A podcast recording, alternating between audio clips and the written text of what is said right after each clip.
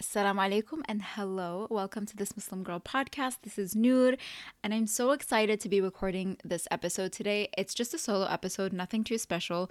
Um, but I reached out on social media, asked about some of the topics that you guys would want me to discuss, and the stuff that came back were so interesting and it just kind of pumped me up. I'm like, yeah, like let's talk about this.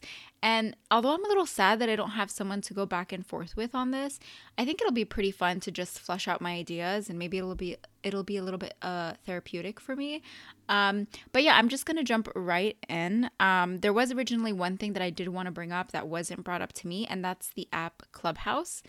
Um, so, Clubhouse is this new social media platform that I recently got introduced to by my friend Aya. Shout out to you, Aya. She invited me in. And this was about maybe like two weeks ago.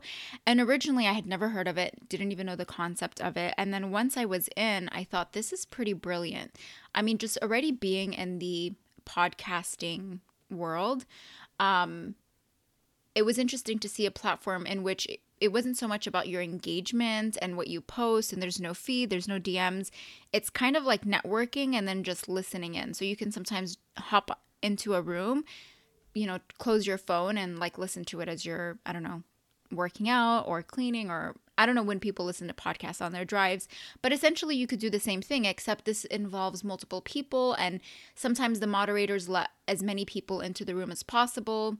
And yeah, I I've been really enjoying it. I enjoy I enjoyed the process of curating what I wanted my, you know, um, space to look like, as in what were the types of rooms and clubs that I wanted to be involved with, and a lot of it is about like entrepreneurship. It's about you know uh, Muslims Muslims in the creative field. I am also in Muslim Women Professionals, which is created by my friend Sophia Haq, who's the CEO and founder of Muslim Women Professionals. Shout out to her as well. She's amazing, mashallah. She's I'm just so proud of her. And I've had her on the podcast before, so that's how we met.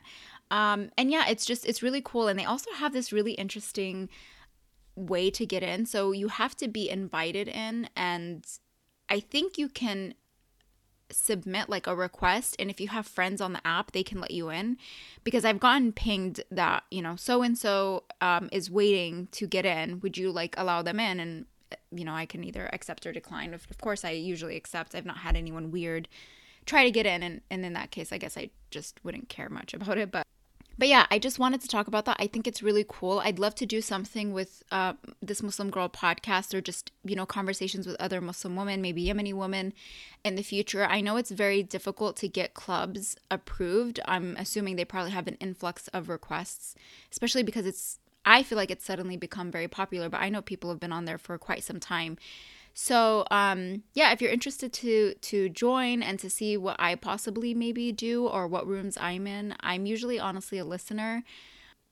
I've actually really enjoyed the times that I have engaged in conversation and yeah it has like a really cool like small community vibes obviously obviously if you're in the right rooms i've heard and seen some drama in some other rooms but regardless um, at club on clubhouse you can find me at noor ali. It's noor n-o-o-r ali is spelled a-l-l-i-i and now i'm going to move on to the topics. I'm just opening up my phone because i have them here in my notes.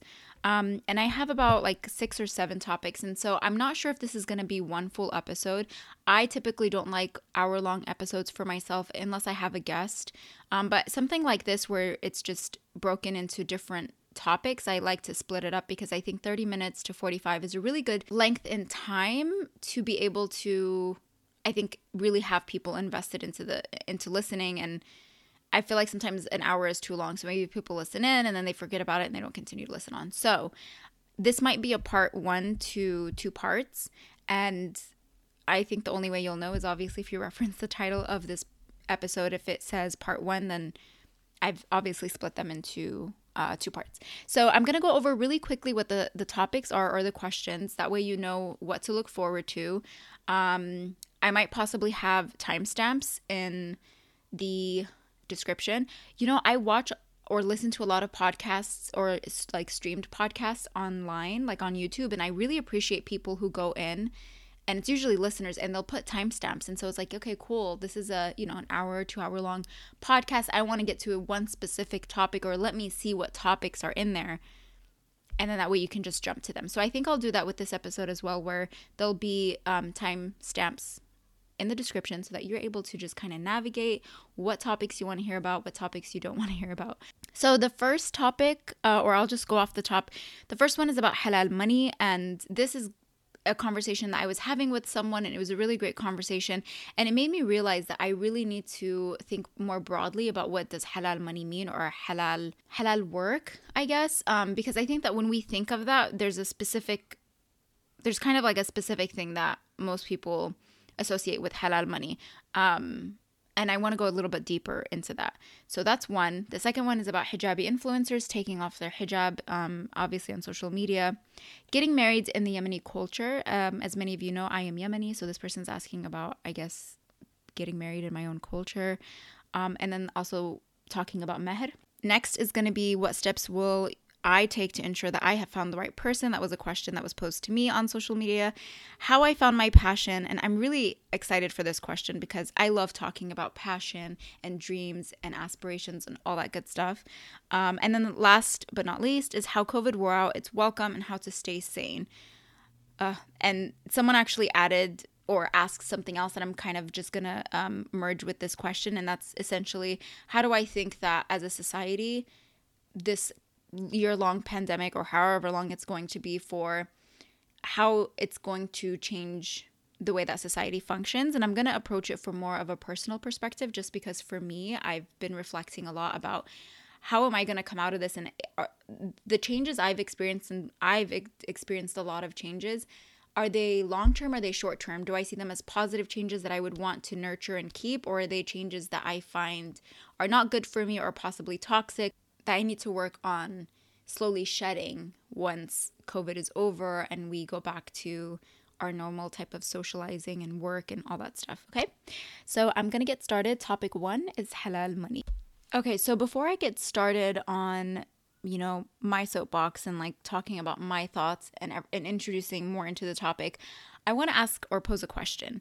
And I'm going to ask a question. Obviously, it's a rhetorical question in the sense that you're not going to answer, but it's just something I want you to sit with that question, think about it, maybe put me on pause, and then come back and listen to what I have to say. So, my question is when you think of the concept of halal money or conversely haram money, halal work, what comes to mind? What are the the usual things that cross our mind when we think, "Oh, I don't want to partake in this because it's obviously haram and therefore the money or the income that you would receive from this work would not be halal for you and your family. Okay, so just sit with that question, think about it. Maybe you'll come up with like between three to five things, and then I'll go into my part. Okay, so now hopefully you paused, you took a second. Now, when when I think about that question, um, and I didn't think about this question, it wasn't until after I had this conversation that I thought, you know, before the concept of halal money to me was thinking about the black and white stuff that we know is haram the stuff that we can't engage in as Muslims, and obviously we cannot promote through our businesses and we can't consume. So, obviously, like the first one I can think of is alcohol. So, whether you own a restaurant or you own a business that sells goods or groceries, to sell haram, um, sorry, to sell alcohol is haram. The money that you would receive in your business would not be considered halal. Uh, second is also like lottery, any type of lottery system or, or machines that you would have, anything that has to do with gambling would be considered haram. Next is pork, um, again, restaurant, groceries type of uh, businesses. And then, what was the other one? And then there's obviously taking part in interest. That's whether or not you're providing a service in which you collect interest or you're you're partaking in something in which you are paying interest. So I think those are the general things that we hear. For example, when you go to a khutbah and he's talking about, you know, the sheikh is talking about halal money, it's usually like alcohol, smoking, I guess, depending on where you stand on that, um, drugs, uh, pork, and interest. So those are the, the things that, because I think they're very concrete and they're black and white, and most people would understand that. Obviously, things like bars and clubs and and and anything that would have to do with like sex work is the most obvious. So I'm not really going to mention those. But I think what we miss is the nuance and we don't think about the ethics of the work that we do. Obviously, it's haram to, for example, completely gyp someone or, you know, take advantage of someone's labor.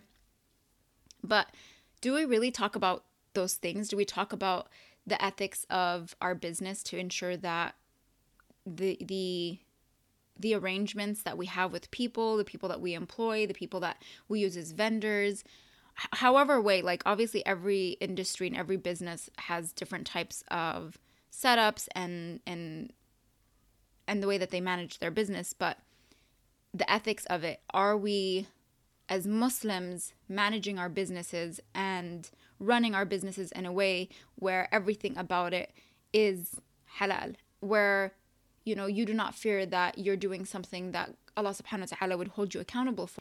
And really that can mean anything. And it's it's sometimes the way that you treat your employees. Um, if you're not considerate you're not empathetic uh, you know you're overworking them you're underpaying them. Um, even you as an employee are you taking advantage of your employer? Are you stealing from your employer? Also sometimes there's benefits or specific programs that apply to like small businesses. And they're available for people who really need it and are you essentially milking you know the system for your own benefit towards something you actually don't need and you're basically taking a benefit from someone who actually does need it. So I think it's it's the idea around that and really thinking about making sure that we would never um, oppress people or oppress other whether it's the labor that you that you have for your business it's the the people that you work with and have contracts with like just in every sense you would never oppress someone in order to be advantageous or to obviously gain more capital that you know because as muslims we understand that there's nothing halal about seeking money but doing it in a way that is haram doing it in a way where you oppress people where you manipulate people where you lie where you steal um, because there's there's nothing wrong with saying I want to be successful. There's nothing wrong with saying that I want money, that I want to have financial freedom, that I want financial stability, that I want to make more money. All of that is halal. There's nothing wrong with it and, you know, more power to you. I think we should all have that type of mentality, but of course, again, just never doing it in a way where you compromise other people around you just for your own self-interest and you become very selfish. So very, you know, I hope I didn't take too much time talking about that because it's a very interesting topic, but I think there's so much more to it than obviously what I can talk about because I'm just going off of what I think is common sense. But I'm sure that there's someone out there who's far more professional and more educated, deen wise, um, to speak about this topic and to provide more insight onto looking at the nuances of running a business and the halal aspect of it outside of what what is obvious, you know, the things that when you were sitting down thinking about the question that popped into your mind or what I mentioned earlier. So, yeah, I think really interesting conversation to have with people, really interesting conversation I would love to sit in and learn more about, inshallah. Okay, next question. This question is I don't know how I feel about this question. And I'll say, well, okay, so it's about hijabi influencers who take off their hijab. I don't mind having conversations about you know, talking about this. I don't think that we should completely not talk about people's choices and the things that are happening within our communities and I'm talking about like broader Muslim communities because it is important that we know what's happening. And I think approaching it from a approaching it from a perspective where we're trying to learn and understand what is the experience of this group of women who are deciding to take off their hijab. Maybe it's super serious and there's a lot to it, and maybe it's not that deep. But I want to learn. I want to be more empathetic. I want to understand. As a Muslim woman myself, you know, and I think it benefits everyone to to listen to these women's stories and just to understand and i think the reason a lot of them don't share it and they don't really owe it to anybody because you know their hijab and their their piety, their their religiousness, all that stuff is between them and Allah subhanahu wa ta'ala. It has nothing to do with us. But you are in the public space, especially if you are an influencer. So you can't avoid that at all. And so I don't mind having the conversation. I don't mind seeing the conversation take place. But what I've been really, um, I guess, discouraged about and why I've not w- wanted recently to get in, involved in, for example, talking about it on the podcast or even when I see it happen, like I just avoid the comment section at all costs. Like we socially distance because people are so toxic and it just makes me so sad because someone who chooses to make a change in their life, albeit, you know, something that as Muslims we say, oh, you know, Allah hidi this person or Allah hidiha, you know, we would hope that she would, you know, fe- feel what other people feel when they wear the hijab and that she would have that connection with it. But that's just not the reality for everyone. And for people to jump on there and be surprised that some girls do them. Like, honestly, I don't think there's anyone that's done it where I've been like really surprised and said, I never saw this coming. Almost everyone goes through the same process where you you slowly see it happening and you just know that they're trying to ease people into the idea eh, for them to feel comfortable, which no one ever I mean not no one, but people don't feel comfortable because the backlash still happens. But the comment section and the conversation around what they do is just so toxic and I'm really upset and I'm really tired of seeing Muslim women and men in the comment section like attacking you know this woman for her choice and saying such hateful things. I'm not talking about the the person who says, "Oh, you know, I'm really sad and, and you know, I really looked up to you." Those questions don't bother me because I mean, you you choose who you look up to on social media. So if someone changes, then just unfollow them. Like it's as simple as that. But it's the people that are out there yelling you're going to hell. You're this. You're, you know, I'm not going to repeat what some of the people say on my, you know, podcast because I don't think I even have a single episode where it's explicit and this isn't going to be the first one.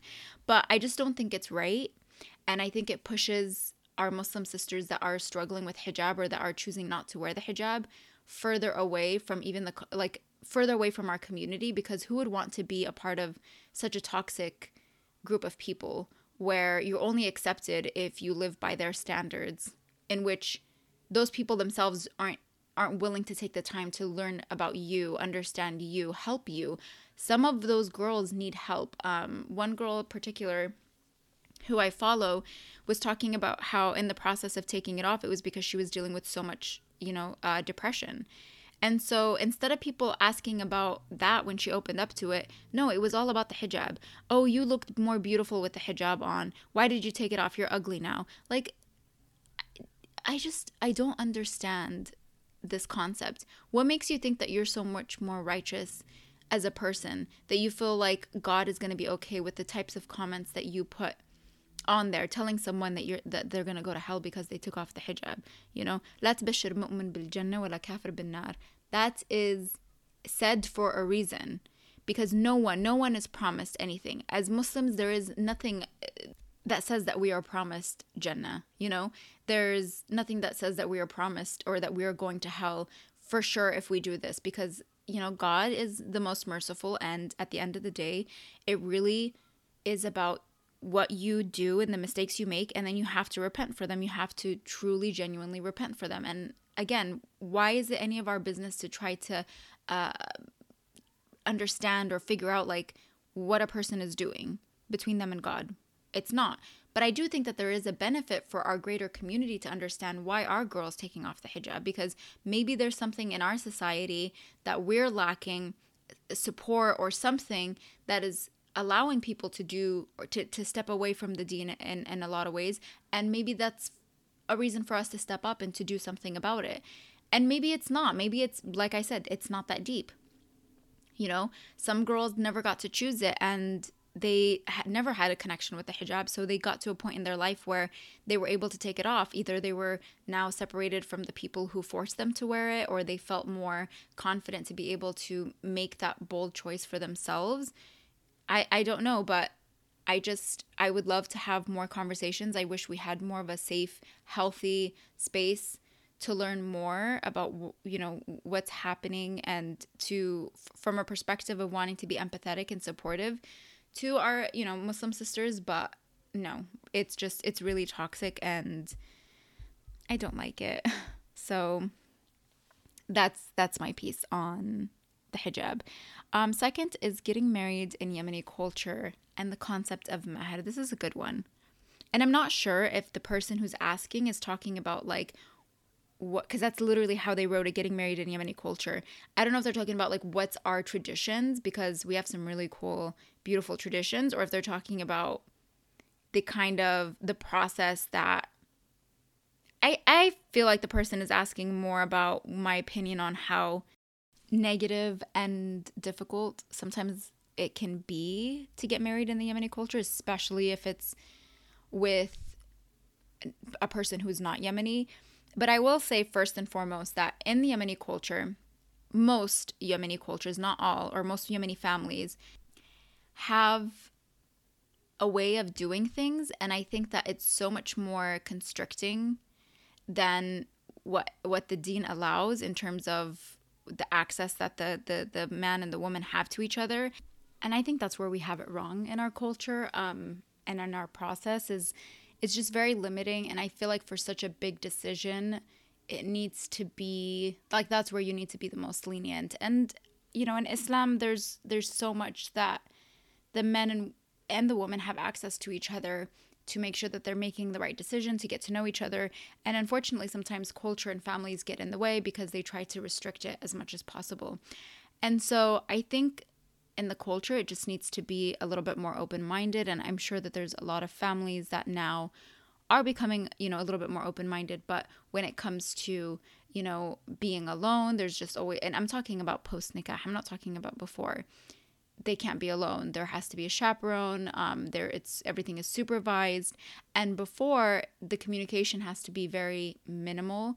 And I just don't understand how you can have a conversation with someone and ask them, you know, com- like first of all, just have a conversation to see if you click, and then just ask them the questions that are important to you when you're around family. So I just don't think that that's the right setup for people to comfortably speak to each other. And you know some people they're not allowed to communicate via the phone or text or anything like that. So again very old school way of doing things and it's still alive and, and thriving in a lot of communities um, and also a lot of people or a lot of families are still not open to the idea of their sons or daughters or more specifically daughters marrying outside of their race or like you know outside of being yemeni and so the idea of someone who's not Yemeni marrying them is still a no no, and they still have preference over someone who is Yemeni. And in today's world where we're just so connected with other people through school, through social media, it's just not as realistic um, for for that expectation to to be there for some people. So yeah, I think it's it's um it's something that's going to have to change over time because I just don't see it lasting a long time. Unless, again, like the people, that's how some people want to go about the process, then hey, do what's best for you, I guess. And then there's meher. Not just meher, but the marriage contract, the contract, the Islamic marriage contract. One thing I've been thinking about recently is women are not as involved as they should be, or maybe not involved at, at all and some of you women who are the ladies on here listening who are married maybe you can tell me how involved were you with the marriage contract like were you able to have a seat at the table to talk about what the negotiations were not just towards your maher but also like what did you want to put on there? And if you did have something you wanted to put on there like a shart were you able to voice that? Were you um was that was that even like was that idea welcome that you could approach your father your wali and say hey um, when it comes to my aqd, uh, to my nikah contract i want this to be included in here you know? Because i feel like it's kind of unfair. It's usually maybe the family so obviously the father of the bride the groom is i'm sure involved but sometimes he himself also has his father who is speaking for him and i don't know i just feel like maybe we should take more ownership of that. Maybe we should step up and, you know, voice our opinions on things, but also first and foremost before any of we do any of that because the problem is is we probably don't even know that we have that right or that you know what what is what is our reach? What can we do? And for me it's like I want to educate myself on that because it's not a it's not a common practice i think for women to be involved and i honestly don't know how involved you can you can be but i'm pretty sure you can get very involved considering it's your life and your commitment you know your relationship that you're committing to So I think that, that would be a really cool podcast top, podcast topic. If anyone knows of someone who is in the legal realm who knows about this kind of stuff and is more specifically a woman, I would love to sit and have a conversation. I want to educate myself and you guys on, you know, how do we secure ourselves when it comes to marriage? You know, th- there's also the concept of mu'akhar, which is essentially like alimony, I think, but it's so that if he divorces you, you are entitled to uh, a certain amount of money. And you know the concept meher, um, akhar, all that stuff was is set in place to protect the woman to make sure that, especially because traditionally women were financially dependent on their husbands. I mean, they were financially dependent on their fathers and then they become financially dependent on their husbands. Obviously, that's not the case as much anymore today, but regardless, her money is her money and his money is her money. So it's to ensure that she's always going to be taken care of and that in the instance where she is separated from him or whatever it is like she would still have something to go off of for some time to be able to take care of herself while she transitions out of being a married woman who is taken care of by you know said man to now being a single woman and maybe living back with her family or on her own um so yeah that would be amazing and i don't hear enough about that type of stuff so Again, if anyone knows or is interested, hit me up. I would love to have a conversation about that. Okay, next topic is what steps will you take to ensure that you have found the right person? I just want to say that Muslims and Arabs, well, just like Muslims, are kind of obsessed with the topic of marriage. Um, I feel like you could really talk about marriage in almost any conversation and, and their ears perk up and it's like, yeah, I want to listen in about dating, halal dating, haram dating, um, meeting someone, whatever the process of getting married and even for people who are married i'm sure that they're still engaging in or wanting to listen in to conversations about what do you do after you're married how do you communicate? How do you make the other person happy? How do you find happiness? How do you deal with insecurities? I'm sure that it just the list goes on. But for me i think there's a few things that i would want to talk about in relation to this question. So i'm not married but i have experienced since I was probably in my early 20s being like having to deal with the the process of okay getting to know someone.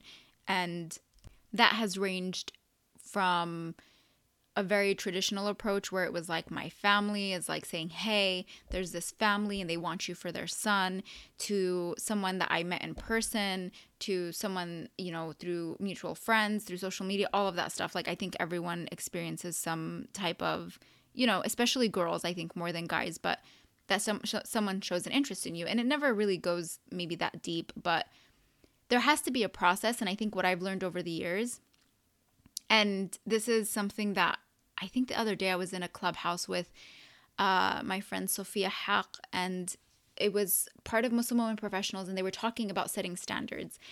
And one thing I can say is that in my early 20s, now I know that some people get married at a young age and it works out for them. I don't think I would have been that person who could have gotten married at a young age and it would have worked out. I just didn't have the personality to, I think, you know, take care of myself and to set standards and prioritize myself and do all that, all the stuff that you need to do to be secure in your relationship. I don't think I had that. And so when we talk about setting standards, we're talking about like knowing what you want, um, not just in the other person, but what do you want your life to be? where do you see yourself? What kind of person are you? How can you portray that to the other person so that they also can say, "Yes, I accept who you are or I reject who you are." And that's part of the process is acceptance and rejection. So I think that one, first and foremost, you have to be in a position where you have gained some confidence, you have gained some self-worth, some some knowledge about who you are, what's important to you, where you see your life going if you are still in a position and I, I don't I don't think age matters if you but if you are in a position where you are having a lot of insecurities, um, trust issues, you're just uncertain about yourself. If you need to work on yourself, that's a priority way before you need to think about meeting someone because it's it's a very unhealthy way to start a relationship when you yourself are still dealing and going through so much. And it just makes the process of really getting to know someone and letting them get to know you very difficult. So I think one, you have to be in a position where you feel good about yourself because when you approach that person, you need to be able to say, these are my standards, these are my expectations, these are my boundaries, etc. And so I think when when you initially so when you meet someone or someone approaches you or what have you, I don't know what the setup is like. Obviously, there's just like I said, there's so many ways. I think for me personally, and the advice I would give to others is that you need to make sure that from the beginning of the conversation, you need to make it clear what the intentions are with the other person because there's a lot of people out there who are not going to be honest or are, their intentions aren't what yours are which is you know the, the reason you talk to someone is the intention to get married. That's what us muslims are supposed to do. And so i think from the beginning talk about the hard questions um, because there's a lot of things that are, should be like easy yes no you know maybe those need to be asked at the very beginning. I think what's an issue or what could be a problem is when you avoid those type of questions and so you just start talking for months and months and months and it's just like random things and you just like enjoy the person's company and then next thing you know you're becoming emotionally attached to this person and then you're finding it really hard to not just engage in those questions, those hard hitting questions, but maybe even the response to something you ask is not what you want to hear, but you ignore it or you refuse to really listen to what they're saying because you don't want to believe it. And so they can be showing you that they are this type of person and you're painting a different picture just because you know, you want to you don't want to accept that they are different from what you thought. And because you did avoid asking them these important questions for a really long time and now you're blinded by your infatuation towards that person and it just puts you in a really sticky situation. So i think both parties need to just be upfront from the beginning like hey how are you? Like what's you know the the, the halal haram ratio? Like whether you're a religious person or not that's an important piece. Like hey this is how i live my lifestyle. Would you accept that? This is my type of relationship with my family. This is my expectation of a significant other. Um th- these are my flaws. This is how i deal with anger. This is how i deal with problems. This is how i deal with whatever it is. There's just there's so many things and you can go online you can google questions to ask someone but do that in the beginning because it's so much easier to answer honestly when you are just in the early stages because you're not too worried about what the other person is going to think of you and you can confidently just be like look if i'm not the right person for you then you know, you go your way, I go my way, like no hard feelings. Trust me, I think you'd want to go through that process much earlier on than when you've either gotten family involved or have gotten engaged or even maybe even, you know, have had kids and obviously gotten married.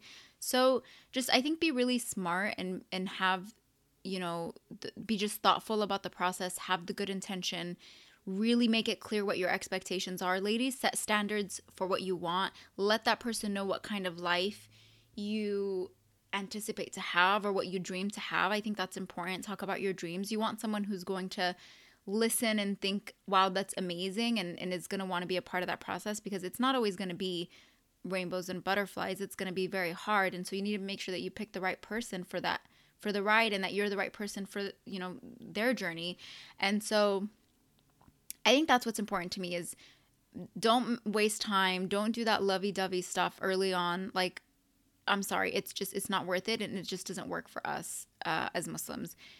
You know, keep it halal because you want the barakah from Allah Subhanahu wa Taala for that marriage. Um, also, another thing too is like if you have some type of let's say timeline that you want to keep, you know, have then you need to voice that from the beginning. So if you're like, look, I only want to talk to you for about three months, and after three months, if we still want to continue, I think I want you to approach my dad or I want you to talk to my dad. There's nothing wrong with saying that. And first of all, someone who is a man and someone who is interested in you isn't going to see that as necessarily a challenge. They might, it, yeah, of course, is it going to be stressful? Is it they're going to be anxious about it? Yes.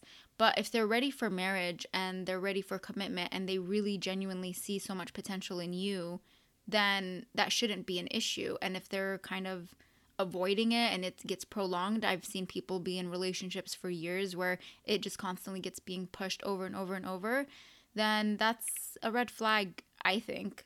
And really, when it comes to timelines, if this is something that you want, it's not so much that, like, oh, if after three months I want you to talk to my Baba, it's like, it doesn't mean that halas there's going to be a nikah coming up. No it's it's just another step to show that there's seriousness. And also i think that there is something very valuable about getting families involved because getting to know the other person's family um, and that and him getting to know your family and the families getting to know each other is also another indicator of like whether or not this is going to be a good match. Because family does matter, obviously to an extent, but see what they're like and how they interact with their family. There's so much you can learn about a person when you meet the people who grew up with them, the people that raised, um, you know, raised them.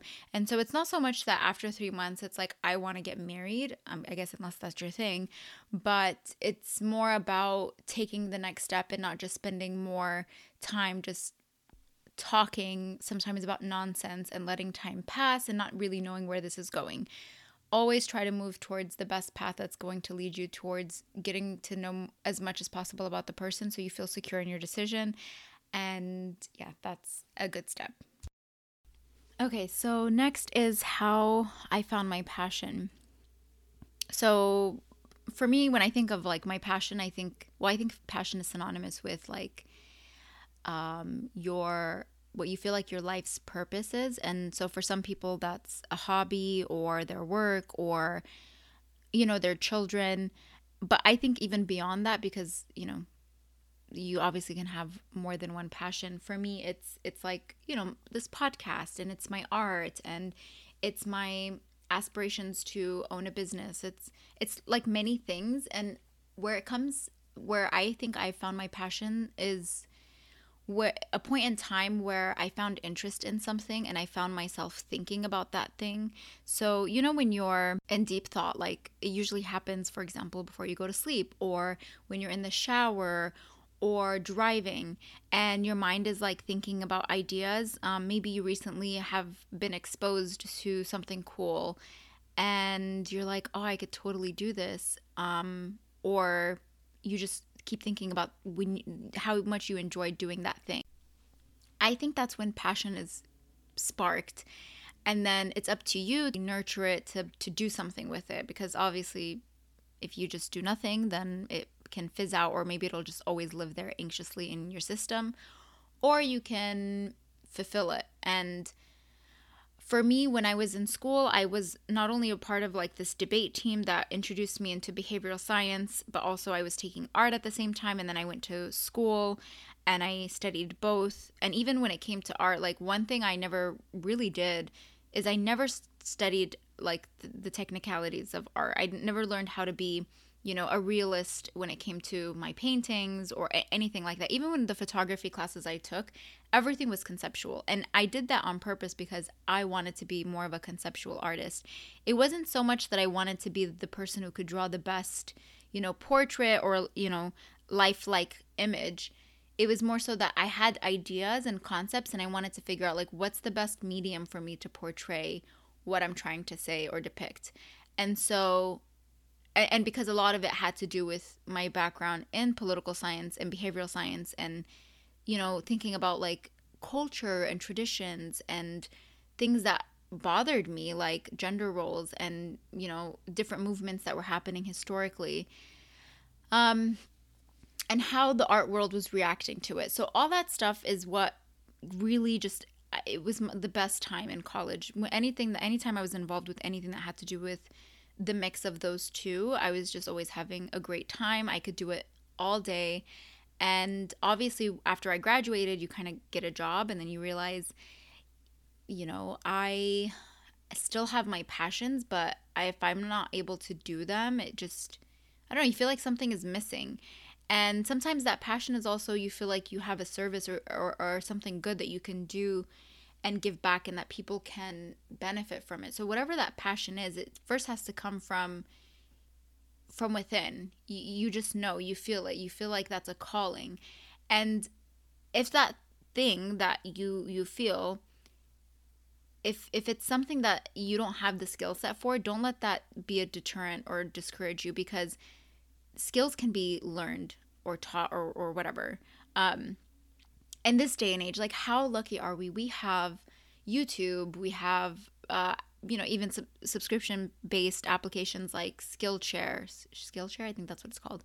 Um, there's just so much online, whether it's for free or paid that can teach you to essentially do everything. Like we are in the era of being autodidactic and and just being able to have information at the you know tips of our fingers and so if you are feel like okay i want to be an artist but like i don't know how to draw you can pursue it and sometimes you know maybe you come out of it and you're like okay maybe this isn't the right thing for me but at least you got to experience you you got to get that off of your chest i wasn't into digital illustrations or art until I saw it and I was like, I want to try this out. And I got an iPad and I had to do so much learning. And then I, you know, slowly got better at it. But there's nothing, I, I feel like there's so much that you can do and so much that you can learn. So don't be discouraged by by learning a skill set because that's available um, for you. The only thing that you have to have is discipline.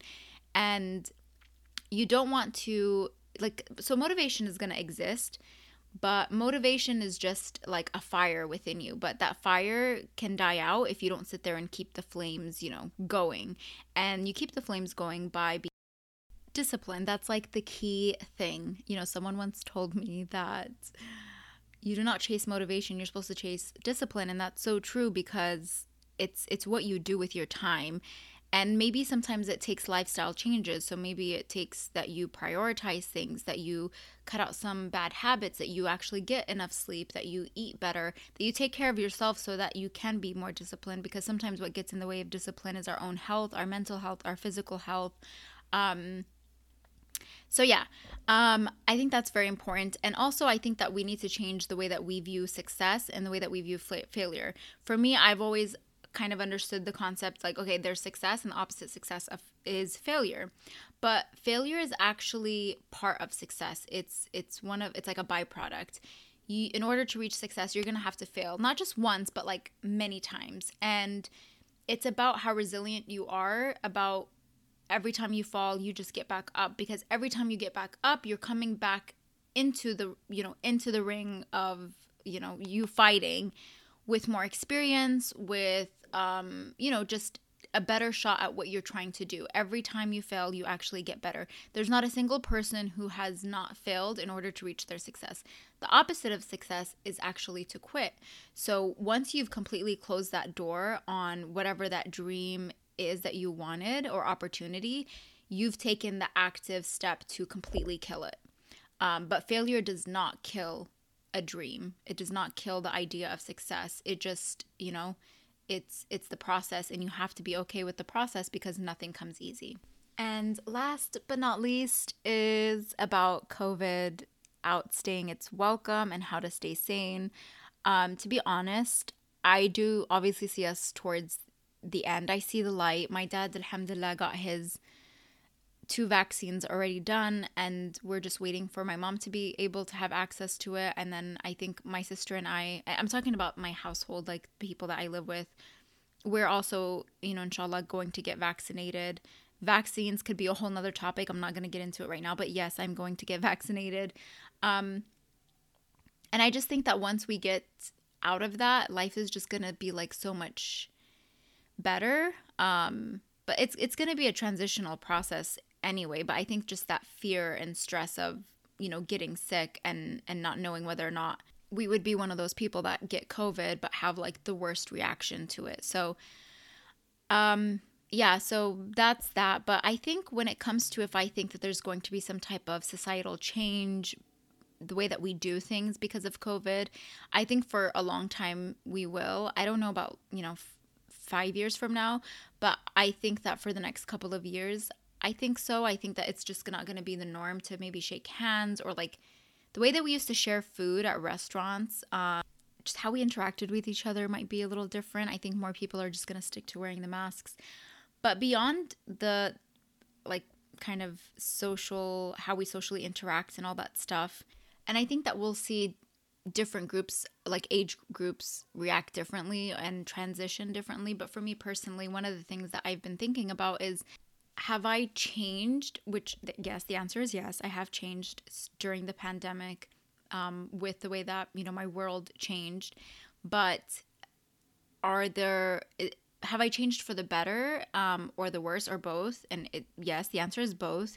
How do I make sure that the bad stuff that I can't get rid of right now because I'm not in a position to get rid of it, um, because I'm still stuck in this, you know, ice kind of isolated world.